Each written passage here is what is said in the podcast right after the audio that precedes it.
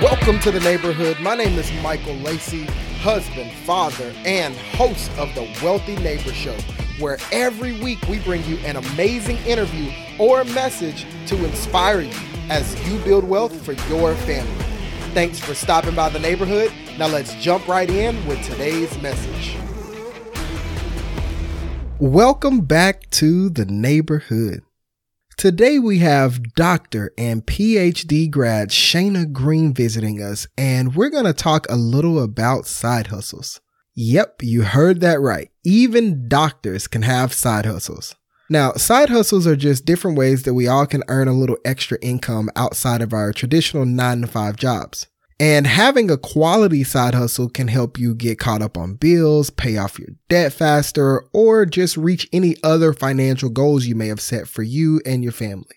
Personally speaking, I've had a few myself over the years from food delivery to ride sharing and just all of those kinds of things. And today's guest is no different.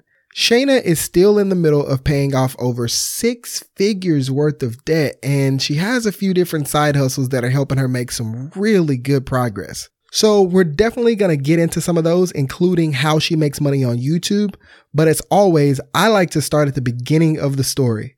So Shana, what is the story of how you found yourself $108,000 in debt to begin with? I guess just a little background. I have a PhD in um, public health, and I started my debt payoff journey after I graduated with that PhD in October. Well, I graduated in August, but then I started working. And so I started in October 2017. But the first time I realized I had accumulated some debt and that I was in serious trouble was while I was in the PhD program. And while I was in the PhD program, then I went on Credit Karma or something and it said like how much debt I had. You know, they have your accounts and mm-hmm. everything.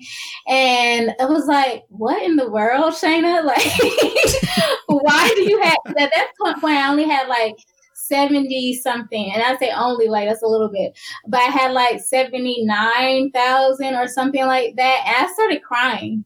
I was like devastated. I'm like, how am I going to pay this off? Like, what am I going to do?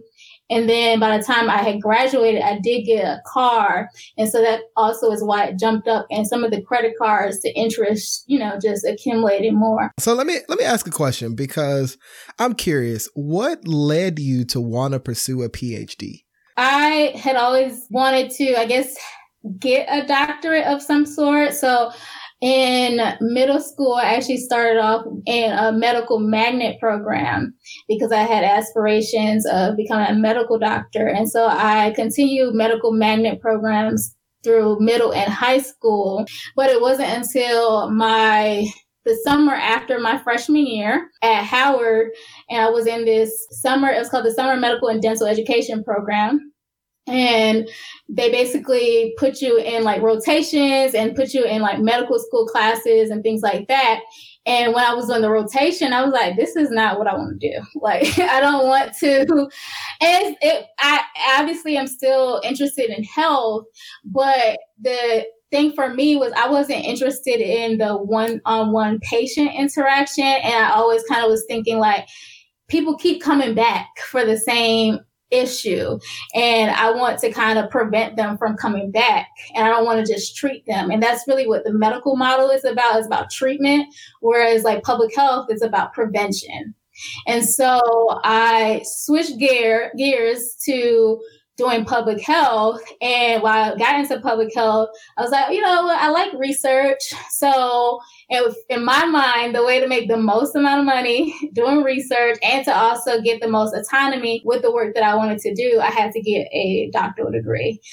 So you you talked about the financial aspect a little bit. So did you find yourself expecting a certain salary and once you completed your PhD and if so, what was that expectation versus the reality of what happened? So, okay, there are two different points where I had different expectations. So, going into the PhD program, I was like, oh, I should be able to make six figures like ASAP, you know, like once I graduate with my doctoral degree. I, so, I took a gap year between my master's degree and the PhD And basically, I did look for jobs during that year, but it was also like the recession was going on during that time and everything. So it was kind of difficult to get jobs. And one of the jobs that I got to the point of them talking about salary, I think it was like $45,000. And I'm like, I went to Columbia University, got a master's degree, you're talking about 45000 No, thank you. So I was like, I need to really go and get this doctoral degree. And while I was looking at jobs, I looked at some at the CDC and I saw like the range of the earning potential for some of the federal jobs and they go up where it's like 160 150,000 whatever. But I also didn't know what that meant.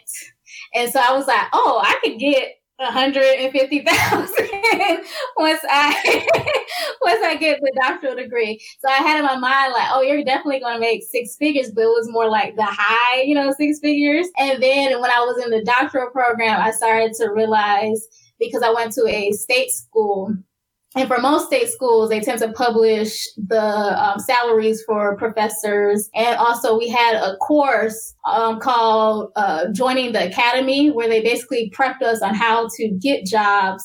They didn't talk a lot about salary, but through that course, I learned a little bit more about like realistically how much people were making. And also while I was in the doctoral program, we were very active in the recruitment of faculty members. They always wanted the, the doctoral students to provide input on which faculty members they would actually hire on. And so we kind of knew like how much the faculty members would be making. And so I realized that some of the new assistant professors were only making 99,000. And so I was like, okay, let that's less than what I was thinking, but it's still good. you know what I mean? Right. Still and, good. Yeah, it's still really good. But those were like the expectations that I had at those different points. Okay. And so what's been the reality for you? And the only reason I'm asking this question is because one, I'm curious for myself, but also I'm sure there are people out there listening who have this expectation of, you know, oh, you have a PhD, like, you know, coming into this interview, they're expecting you to be making 200, you know, whatever thousand. and so I'm just kind of, you know, trying to help the listeners understand like kind of what you were expecting and then what's the actual reality of you with this PhD. Yeah, definitely. So when I graduated with my um, PhD, I actually did a postdoc. And so the average postdoc in my, I guess, field is usually hosted by the National Institutes of Health, NIH. And NIH usually sets a um, a standard salary for postdocs. And so the standard salary for postdocs with no other prior work experience would have been, I think, 45,000. And so as a postdoc, because it's training, but you're making money. So it's the equivalent of like, in, when you're graduate as a doctor and you do your your residency, doctors as well are making about mm-hmm. forty, fifty thousand dollars once they graduate medical school while they're in residency. So that's how much the NIH sets as that.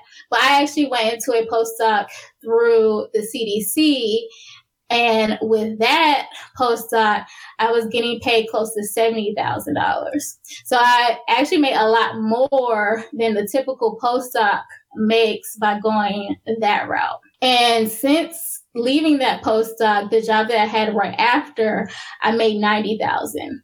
So I didn't hit six figures alone through my primary employment, but I side hustle. I have many other sources of income. So when I had that job, I was making a, a six figure salary. Let's talk about it because, you know, you said at, at one point you, when you first realized you had your debt, and you first totaled everything up, you were emotional. You were crying. You were confused. You were almost kind of like in a hopeless state. And then fast forward, now you're in your postdoc and you've got 70,000 coming in with around 108,000 dollars worth of debt. So, I mean, how did you feel in that situation? Like, were you a little more hopeful with that salary or were you still kind of like, man, I still don't understand how I'm going to get out of all this debt? Mm-hmm. So that's a really good question. So in preparation to be making seventy thousand dollars, I read a ton of books.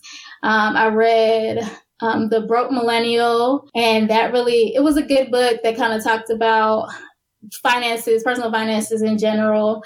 And then I also read this book called Your Money Life in Your 30s by um, Peter Dunn. And I thought that book was really practical because I had never to that point lived on a budget and it really broke down like this is how much you need to be spending for each type of category in your in your budget.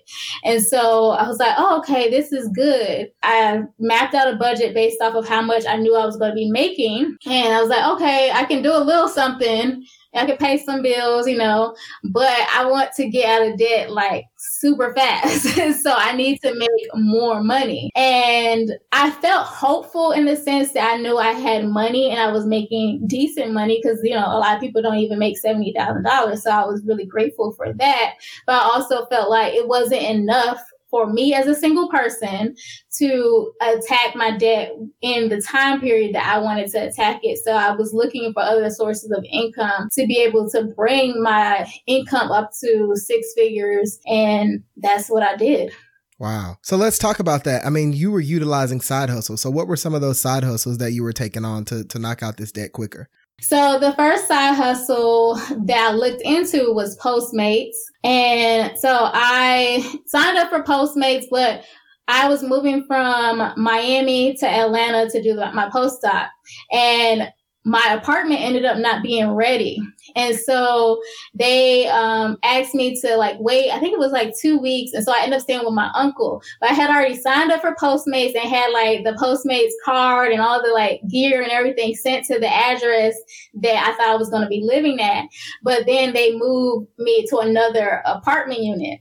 And so I never got the Postmate stuff. And so I could have, you know, asked for it, you know, requested it again, but at that time I started looking into other things. So I also looked into um, Shipt. I looked into Shipt, which is a grocery delivery, and I got mm-hmm. denied for that. so I come on, Shipt, come on, come I on. Like, Look, I know how to pick out apples, like right. I got a whole PhD out here. What are you? T- they denied me. So I was like, okay, what, what's the next one?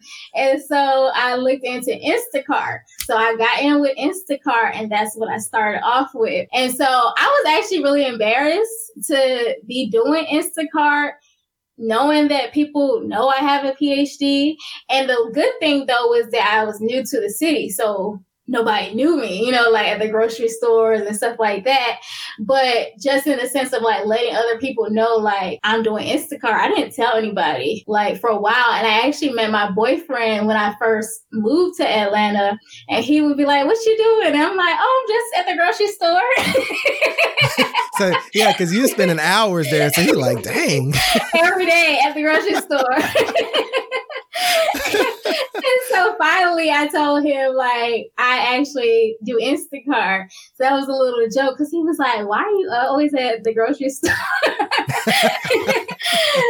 so um and yeah, I told my friends I would talk to people on the phone and they'll be like, Oh, what you doing, girl? I'm just checking out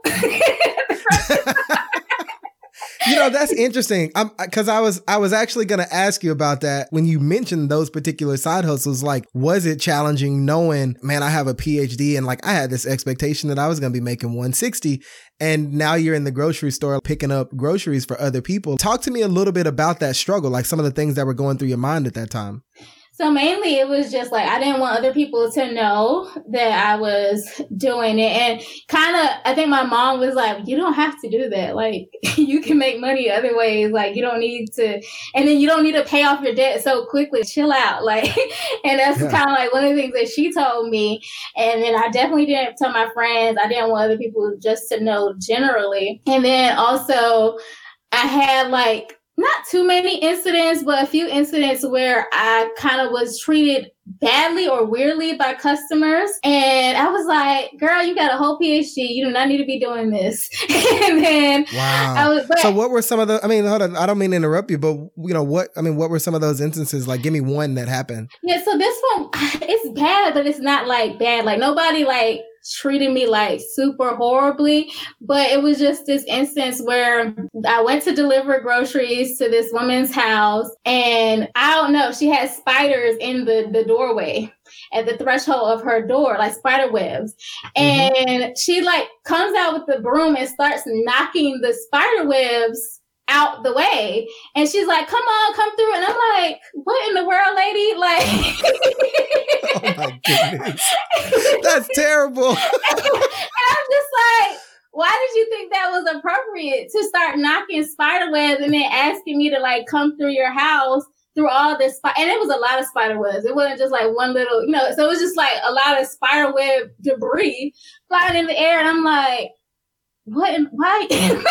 wow. and, and, part of me wanted to be like, no, like, nah, like what? no. But wow. then I was like, I don't know. It was just a weird situation. So it wasn't like necessarily like a mistreatment, but it was just like, why would you do that? You know, to somebody. Right.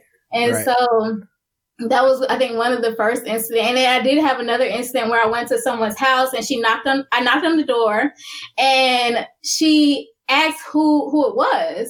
And so I said, you know, Instacart but I guess she didn't hear me through the door. So she opened the door. She was like, I asked who it was. And I was like, I said Instacart. And so she got an attitude with me. She was like, you up here knocking on people's doors. And I need to know who it is.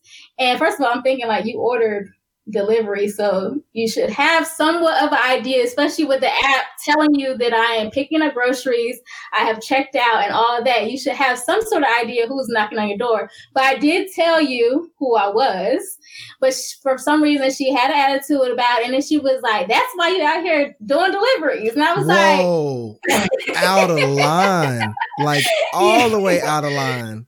Yeah, and that was the worst incident that I've had. But I think the first time where I was like questioning, like, what are you doing was the spider web incident. Yeah.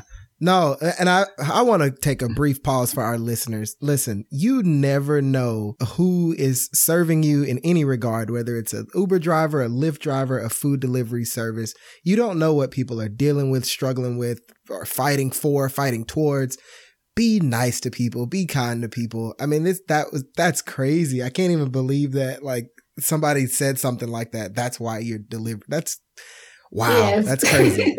so I mean, okay, so let's let's go for. I mean, uh, you know, where are you in your journey today? Like, are you still side hustle? Like, what, kind of what's going on with you today? So I lost my full time employment in June, and so since then I've been looking for another opportunity. But I do adjunct at two different universities currently, so I bring in income that way. I also am doing YouTube as well, so I have my YouTube channel where I talk about how I side hustle and I help a lot of people be able to increase their income and also to eliminate their debt and stuff.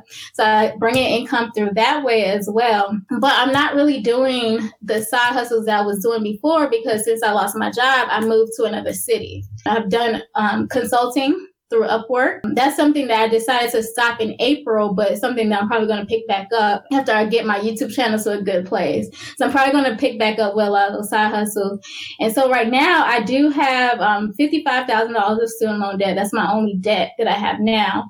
I paid off everything. Luckily, I paid off everything right before I lost my job, right. except for my student loans. But because my income is so low, I actually don't owe a payment right now, but my plan is to still pay the interest with the income that I'm earning. So that's the plan as of right now. So let me ask this question because I know some people out there listening are aspiring YouTubers. Can you really make money on YouTube? Yeah, so with YouTube, I make money a variety of ways. So the way that a lot of people think about making money with YouTube is through the ads. And I definitely make money through AdSense, which is the program that the ads are run through. And so on a monthly basis, I'm getting about $450 through ads. And Granted, that's not a lot of money because I just came from a place where I was making $90,000 for my full time job. and so that's nothing in comparison, but it is definitely better than zero. That's what I always say. Anything that's better than zero, I want. So $450 is how much I'm making off of AdSense. But I do have a lot of affiliate marketing income through YouTube. And so whenever people sign up for Instacart, because I've done a lot of videos about Instacart and how people can make money through Instacart, um, people use my referral link. And so far I've earned $6,000, well, over $6,000 making mo- bonuses through people signing up and using my link for signing up for Instacart and just a variety of other um, opportunities that I've gotten through affiliate marketing. And I recently got a sponsorship. Well, I've been getting a few sponsorship opportunities for the past few months, but um, I finally got one that I think I'm going to take. And so that's another opportunity to make income. So there's definitely ways to make money. Now, granted, you're not going to make a lot of money start out the gate because YouTube does have their requirements um, with the AdSense, but there it is possible, especially if you take um, into account affiliate marketing, you can start to make money through YouTube even before you're monetized through ads with the AdSense program.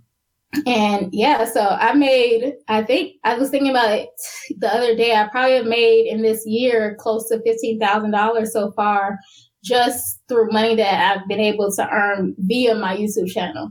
So not all through AdSense, but just, you know, everything that comes through that channels through that.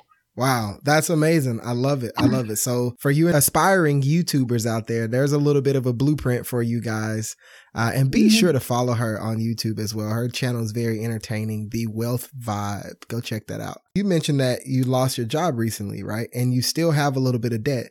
So how has that process been emotionally, like having this debt kind of almost hanging over your head, but not having that same $90,000 income and not being on that same trajectory that you were with paying off your debt? Honestly, it's not as bad as I thought.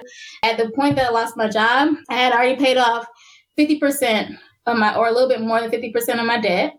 And I also wasn't in repayment for my student loans until September. So I had what about three, four months where I didn't have to pay any debt at all. And so since I moved from my apartment and reduced a lot of my expenses, I felt pretty good about the debt that I had. And I knew that I would be able to get into a repayment program that would account for where I was at. And I also felt really good about my prospects of being able to land another job. And I've had several, you know, interviews since then, um, and like one that I really thought I was going to get. And so I, I just, it hasn't really been as traumatic, I guess, as you would think it would be for me because I feel like I put myself in a good position by eliminating a lot of the other debt. Now, if I had the other debt, especially if I hadn't just paid off my car in May, I would be worried because I'd be like, I'm so close to paying off my car and they could potentially repossess it. I would be freaking out. You know what I mean? Right, right. No, so, absolutely. but because none of those things were an option, you know, everything was pretty much good for me it didn't feel as bad. And I also had an emergency fund. I had a really good support system with people that would help me out. Like I moved in with my boyfriend and to be able to save money. And so it, it hasn't been that bad for me. But I know that people who don't have emergency funds or are in the midst of paying off debt where you have people actually asking for money from you, losing your job can really be like very detrimental. And it just, I'm so grateful that it wasn't detrimental for me at that point. So, talk about that process of saving up that emergency fund and uh, kind of the the the solace you've taken in having that in your corner, you know, because of this situation. Yeah, so I um I kind of went about it a different way. So people, especially if you follow like Dave Ramsey's principles, he says to start up with your your baby starter emergency fund and then move on to paying off debt. When I started my debt free journey, I had no idea who Dave Ramsey was, and then while I was actually while I was um, doing my Instacart trips, I started to learn about Dave Ramsey. I started to literally listen to his podcast as soon as I got in my car. Wow. doing an Instacart job until I got back into my apartment at nighttime. Like I listened to all three hours of his wow. podcast every single day. But at the same time, although I do like Dave Ramsey, I'm not really big on his perspective about the the emergency fund. And probably if I would have done it redone it, I probably would have saved up an emergency fund. But I didn't really, I guess, feel like I needed to save a starter emergency fund before I got straight into my debt because I kind of felt very um comfortable with my income because I, I could have stayed in my postdoc for five years. It was income that I could have gotten, but I chose to leave the postdoc and go into another job. But I was like, I know I'm going to get this money for five years if I want to get it. So I didn't feel like, I guess, the job insecure in a mm-hmm. sense. Mm-hmm. And so I was like, oh, well, let me just jump into paying off debt. But now, after losing my job, I also have a different perspective on Dave Ramsey's emergency fund, starter emergency fund. He recommends $1,000 for your starter emergency fund. And luckily, because I was also saving for taxes to pay for all these various side hustles, you know, because you have to pay self employment tax, I had a large chunk of money in my savings account to pay off taxes and whatever else may come up. So I ended up having like close to four or five thousand dollars in emergency fund. And after losing my job, I was like, you know what? You don't need four or five thousand dollars across the board for a starter emergency fund, but I think you need at least one month of living expenses for sure. And Dave Ramsey's starter emergency fund is supposed to be $1,000. And if I only had $1,000, I wouldn't have been able to pay my rent. Right. Had I lost, you know, when I lost my job. But luckily, because I had more money, I was able to pay my rent and allow me to get to the point where when my lease is about to be up one month later, I was good. You know, I could make decisions. I wasn't so stressed out. And if I only had a thousand dollars, I would have been a lot more stressed out, I think, too. So I kind of took an unconventional approach, but because I've gone through this situation where I lost my job, I have a new perspective on what your starter emergency fund should be. When do you anticipate being debt free now? And then what's something you're looking forward to once you hit that milestone? So I'm not sure. Originally, I plan to have been out of debt completely 100% by February 2021. And I was hoping that I could probably get that done by December 2020 because I was like, that's only two months off. Like I can, you know, hustle and get the two months ahead. But now that I only have my student loan debt and I'm looking at it, I'm like, how aggressive do I want to be about it? Right. And I'm not really sure because I'm trying to debate whether I should just only pay the interest until I get another job. And then when I do get another job, do I just want to pay a little extra so I'm ahead, but not necessarily like knocking it out in the next two years. And so I'm like debating these ideas because I'm like, I could, I don't own a home. I do want to own a home eventually. And then I have goals of like maxing out my IRA and, you know, just investing. And so I'm like, what is going to be the better option for me. But I do know I'm probably going to be paying off my own student loans. I know um, actually somebody on my channel asked me yesterday, um, do I plan to go into public, uh, what is it, public service loan forgiveness? And in public health, there are many ways that I could um, take advantage of that option, but I don't want to work forever. And to me, 10 years is like me committing to work for somebody almost forever. I mean, that's kind of, it's kind of weird for me to say that, but that's how I look at it. Like, oh, I got to work 10 years, you know, to get this. And I just, I feel like I don't have that many loans for me to be like, oh, I need to take this option of public service um, loan forgiveness. Um, so I probably am going to pay it off, but I just don't know if it's going to be a two year or a five year thing.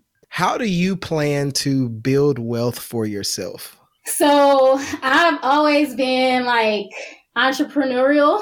And like I remember my hair uh, stylist in high school, her telling me like, "You always got a job," and because I was always looking for ways to make money, and that's really what I still do. Like I'm always looking for ways to increase my income, and so basically what I foresee myself having is a a company of my own and being able to generate the salary that I want and the flexibility and freedom that I want, and that being the way to increase my income that I can then, you know, max out the 401ks, the 403bs, or the, mm-hmm. um, well, really it would be like the solo 401ks and, you know, the IRAs and being able to contribute to the mutual funds and all those things. Those are the ways that I feel like I would be able to maximize my earning potential, get the lifestyle that I want, and be able to invest for my future.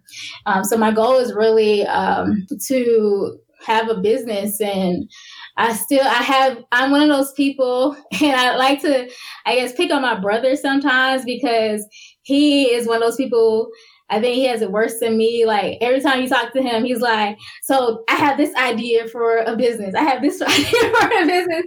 And low key, I'm just like him. I probably am not as extreme, but I'm always like, "Okay, you I want to do this, I want to do that, I want to do this. And I just have to figure out how I'm going to streamline it and take one thing at a time. Um, so like and I'm thinking in January I might launch another business um, focused solely on public health. And I don't know. We'll see which one takes me to the million dollars, but that's how I, how, I anticipate generating wealth is by um, having a business of my own. I know you mentioned some of the books you read earlier. Can you just recap that and talk about some of your ma- favorite money books so far? So, one of the first money books I've ever read was I'll Teach You to Be Rich. And I read that after I graduated from my master's program. I was like, I'm about to get it. like, I literally was doing, because in that book, he has like checklists after each chapter of like, this is what you're doing this week. And I was literally like, okay, I am setting up my high yield savings account. I, I'm setting up my Roth IRA. I was like, I am following this, but I will admit that I kind of also had a mindset issue to overcome because I was feeling like I didn't make enough money to do some of those things. But I was very empowered by that book to actually get things um, like practical things in place. So I actually am still uh, reading the second iteration of that book. And I think it's a great book and I recommend it to anybody. But another book that I like is um, the one I mentioned earlier called Your Money Life in Your 30s. And there's actually different um, iterations of that book. There's Your Money Life in Your 20s, you're in your 40s, and your 50s. And I liked it because it was very practical. As I mentioned earlier, I had never budgeted. And I felt like it was like, these are the things that you need to do. Similar to I'll teach you to be rich. I'm more of a practical person. And so when it tells me like, do this, do that, I I received that much better. And so those were two of the like really practical books that I really enjoyed. Um, some other books that I liked as well, but aren't necessarily as practical are um, Broke Millennial and also You're a Badass at Making Money. Those are other books that I liked as well, but they, I think Broke Millennial it's kind of like a mix between like mindset and actual pra- and practical but i don't know. I don't know where to put it but it's not super practical but it's not super mindset. It's kind of like a story that you kind of learn from her her process of going through. And then um you're a badass making money is very mindset oriented. And at first I was like, I don't need any mindset stuff. I'm good. I always been like about getting to the money. I was like, I don't have any issues with that. But when I reflected on why I didn't take action years ago when I read I'll teach you to be rich, there was some mindset barriers in me thinking like I don't have enough money, but you always have enough money to do something, you know? So Right, right. Good stuff. Well, hey, I enjoyed this time with you. I've laughed a lot. I've I've learned a lot. Uh, I'm sure our listeners have learned a lot as well. So, I definitely want to thank you for stopping by the neighborhood, sharing more of your story, inspiring the people. But I do want to ask you to let the listeners know where they can find you if they want to follow your journey, if they want to learn more from you. Yes, definitely check me out on YouTube. The channel is The Wealth Vibe. You can also just search my name, Shana Green, and either one of those will pop up with my channel. I have a growing community of people that are super active, and I'm talking about how you can eliminate debt, grow your income, and build wealth on my channel. And I'm putting out three videos a week on my channel so there's a lot of content for you to take part in. And you can also find me on Instagram. I am being more active on Instagram. I have a very growing community, community on there as well at the Wealth Vibe on Instagram. And if you follow me on Instagram, you might get a personal message from me. So if you want to hear from me, check me out at Instagram at the Wealth Vibe.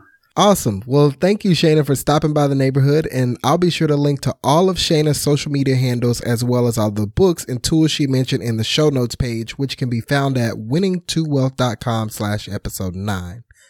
Now, a couple really quick takeaways from this episode. And I don't know if you caught this one or not, but I definitely did. And I thought it was super powerful. So Shayna had this expectation that she would be making close to 200K when she was still in school. But then she found out that she would actually be making closer to 70K. And instead of being super disappointed about it and wallowing and all that stuff, she started reading books and empowering herself to be able to properly handle the 70K that she was going to be blessed with. Now, that was probably the most powerful part of this entire interview to me. And I definitely want to point out the importance of not just having goals and working towards those goals, but preparing ourselves to be able to handle everything that comes with us reaching those goals. As I've said in other episodes, it's more important to grow and evolve as you go through the process than it is to reach that end result. So as you're in pursuit of your goals, continue working on you as a person just as much as you work towards that result. That's some pretty big time stuff right there. So, Shayna, thank you for that. And I also want to share the fact that life is just super unpredictable. I mean, again, Shayna thought that $70,000 income was going to last her for five years and that she'd be debt free. So she didn't prioritize the emergency fund. Now, for those of you who haven't figured it out yet, these little recaps at the end happen after the interviews are done. So I can report that Shayna did recently get a job offer and she'll be back to work soon. So congrats on that, Shayna. But back to my point, we don't know how life will turn out. So I always say expect the best, prepare for the worst, but capitalize on whatever comes. Now, thankfully, Shayna had a little bit in savings that covered her until she was able to get to a new place. But a lot of you don't have that option of moving out so quickly and doing all that stuff. So get yourself at least a month's worth of expenses saved up. That way, if something like that happens to you, you'll have at least a little bit of time to assess the situation without stressing over money. Because I know when I've been stressed and overwhelmed about money in my life, I've made some very bad career and lifestyle choices. And I mean, at the end of the day, we don't really want that happening to you. So I'm keeping it short today. So that's all I have for you neighbors out there listening today. Now, if you're doing any travel over the next week, I do want you to have a safe trip and a great time visiting wherever you're headed. Also, if you haven't officially joined the neighborhood yet, be sure to do so at winningtowealth.com slash neighbors. That's winningtowealth.com slash neighbors. Thanks again for stopping by the neighborhood and we'll talk soon.